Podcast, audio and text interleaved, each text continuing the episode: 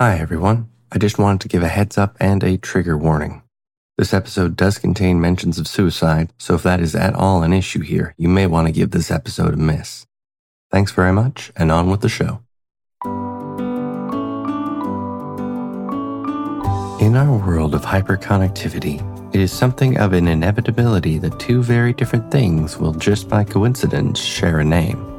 A very famous pop punk band and a very small bit character on The Simpsons both share the name Fall Out Boy, and both sides have gone on the record of not wanting to mention it to the other initially for fear of legal action. And God help you if you start looking up a specific person by name and find three other people of various other levels of fame that share that same name. Warren Ellis, writer for one, musician with Nick Cave and the Bad Seeds in the other, Kate Hudson, the actress and the actual birth name of Katy Perry in the other, and Chris Evans, the actor who played Captain America or the English television presenter. Even I myself am not necessarily immune. Shout out to New York Times best-selling thriller novelist Brad Thor and Brandon Thordarson, the executive chef at Moxie's Restaurant Group. But one of the more famous of these is, in theory, the two organizations that share the same name Michelin, one of which is a famed and trusted name in tire manufacturing, with a mascot that appears in pretty much every garage and automotive shop. The other is a deeply secretive organization that publishes fine dining guides researched by highly discerning but anonymous reviewers that can make or break a chef's career. Both have existed for well over a century, but with such widely differing industries, they must be coincidental, right? You might think so, but you would be wrong. The tire company 100% runs the dining guide. I'm Braden Thorvaldson, and this is What? Explain.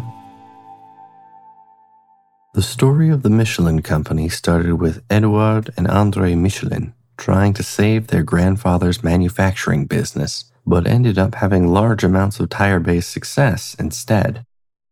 They created the first removable pneumatic bicycle tire in 1891, which was tested out in a bicycle race from Paris to Brest and back again with great success.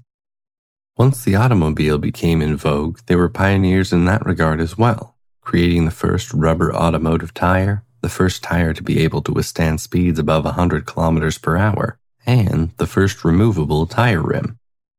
They even moved their rubber tire mastery into locomotive territory, creating the first rubber tired train in 1931. So, what exactly caused these very successful tire manufacturing brothers to start a side business for travel guides? Well, perhaps side business was a bit generous as they were literally giving them away at the start of their foray into guides. They started producing these guides in 1900 as an addition to their tire business.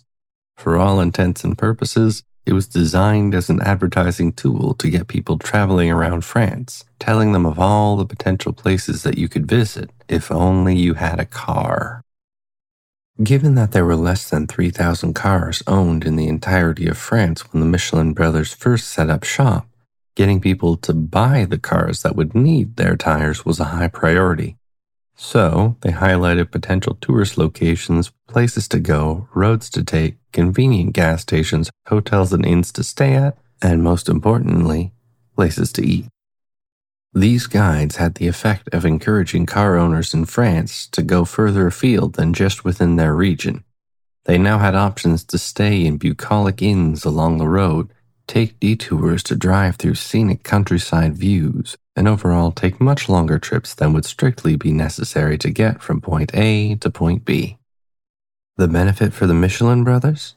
These new, much further afield motorists needed new tires more often. And if the maker of the guide they were following coincidentally also made tires, why wouldn't they buy them? The success of the guide in France led Michelin to expand this part of their business, publishing a guide to Belgium in 1904 Algeria and Tunisia in 1907, Switzerland and the Netherlands in 1908, and the expansion continued until most countries in Western Europe had one form of the guide or another by 1914. They continued to be given away until Andre Michelin noticed that a stack of the guides was being used in a garage he was at to balance out a workbench. Somewhat incensed that his works were just being used in pretty much the same way as your average piece of wood, he started charging 750 francs per copy, or about $37 in today's money, from 1922 onwards. With this additional source of income, they made changes in the guides, in particular adding hotel listings and expanding the restaurant section of the guide. The brothers managed this expansion of restaurants reviewed by establishing a team of anonymous food inspectors that they used as unbribable, fully impartial restaurant reviewers. The first Michelin star system was created in 1920, with second and third star reviews being created in 1931. By 1936, the definition of what the stars would represent was cemented in place, where it would stay almost unchanged for the next 80 years. One Michelin star meant that a restaurant was a very good restaurant in its own category. Two stars meant excellent cooking and worth a detour and three stars meant exceptional cuisine worth a special trip. The methods that the Michelin Company has gone through to maintain their inspectors' anonymity is the stuff of urban legend. Top executives at Michelin often have not met anyone who has disclosed that they are an inspector, and those hired to be inspectors are advised not to disclose their line of work, even to their parents, by virtue that they may boast about it. Another aspect of how Michelin guides maintain their impartiality is that, unlike many reviewers, restaurants do not pay for their meals. The profits from the tire sales parts of the Michelin company helps defray the cost of the inspector's salaries, travel budget, and food budget, which, if you eat exclusively at fancy restaurants, it can get expensive. Many of the inspectors eat out over 200 days of the year for both lunch and dinner, ordering the maximum number of courses allowed in the restaurant. They are required by Michelin to finish all their food and to order their dishes to see the skills and competencies of the kitchen. If they feel that their anonymity was compromised, they do not return to the restaurant and, in fact, are often relocated to another area. After they finish a meal, they are required to write a detailed report on every aspect of the experience, including ambience of the restaurant, whether it has an interesting view, the glassware, the wine list, the preparation of the food, the quality of the ingredients, the plating, and many other parts of the whole experience of the restaurant. Often this can take up to three hours per restaurant, and the reports are sent to a Michelin office in the area, where they are distilled into ratings primarily for the star scale of the restaurant, but also for a few other ratings, including the Couvert range, which ranks the ambience, comfort, and service of a given restaurant, as well as symbols for notable wine lists and interesting cocktail and beer lists. While it may seem that being paid to eat at restaurants is a decent way to earn a living, there are some emphatic downsides to the job as a Michelin restaurant inspector.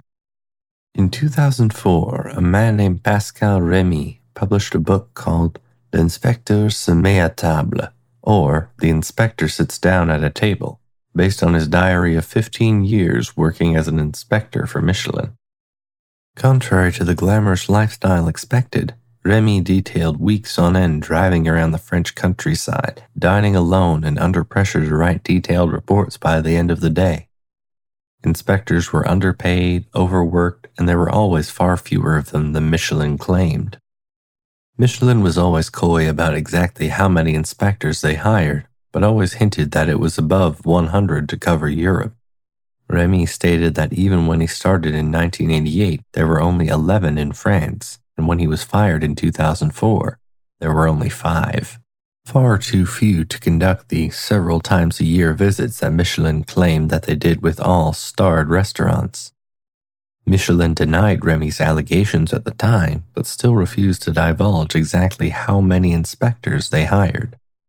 Despite these allegations, the popularity of the Michelin name, combined with the seeming impartiality of the anonymous inspectors, caused the Michelin Guide to be considered the defining restaurant reviewing system, with many chefs deeming it their life goal to open a restaurant that would be given three Michelin stars. But with those Michelin stars comes a very large amount of pressure to maintain those stars. Gordon Ramsay claimed to have wept when one of his restaurants went from two stars to zero stars. And French chef Marc Veyrat took Michelin to court to demand why his restaurant was demoted from three stars to two stars, claiming that the loss of said star caused him to suffer from depression for months.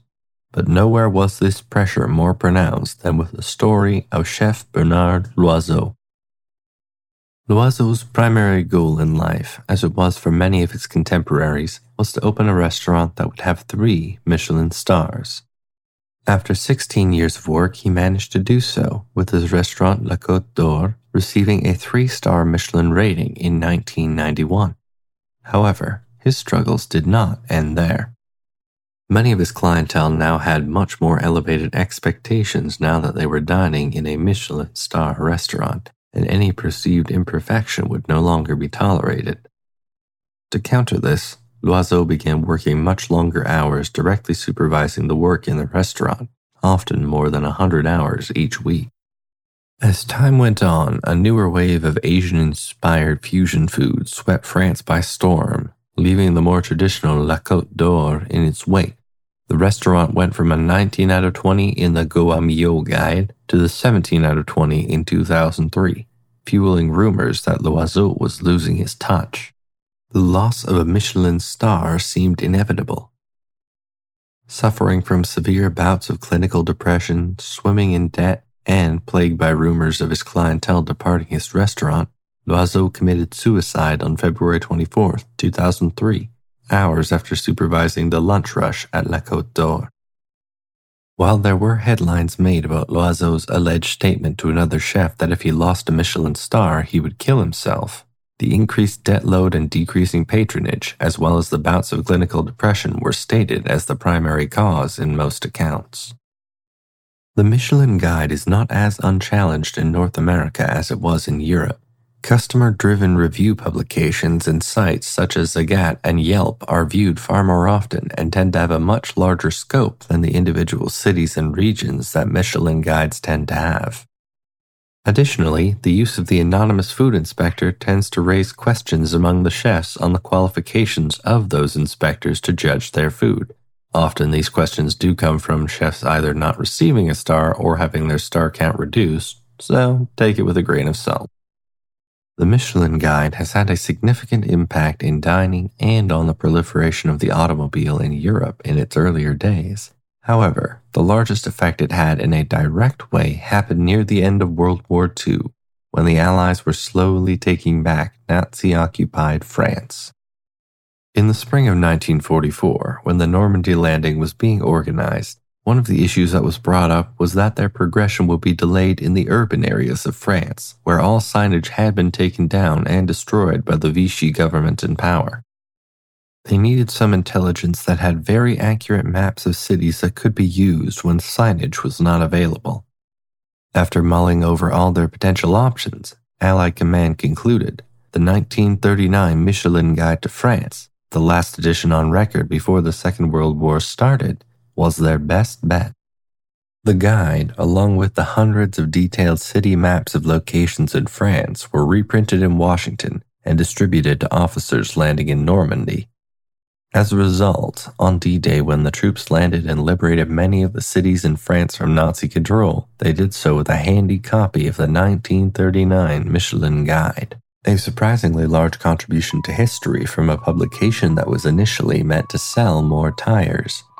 I'm Braden Thorvaldson, and I'll talk to you in a couple weeks.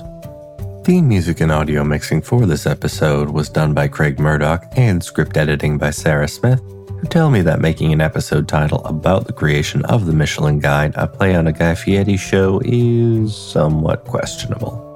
If you want to be up to date with all things podcast related, why not follow us on Instagram at What Explaincast or on our Facebook page as What Explain Podcast. Don't forget to subscribe to us on Apple Podcasts, Spotify, or wherever you get your podcasts. And if you have some time, please rate and review us. Word of mouth still remains an excellent way to tell people about the show, so if you have a friend, family member, or person you suspect is a strictly regimented, anonymous restaurant reviewer in your life that may be interested, please tell them about it. Thanks very much, and I'll talk to you all later.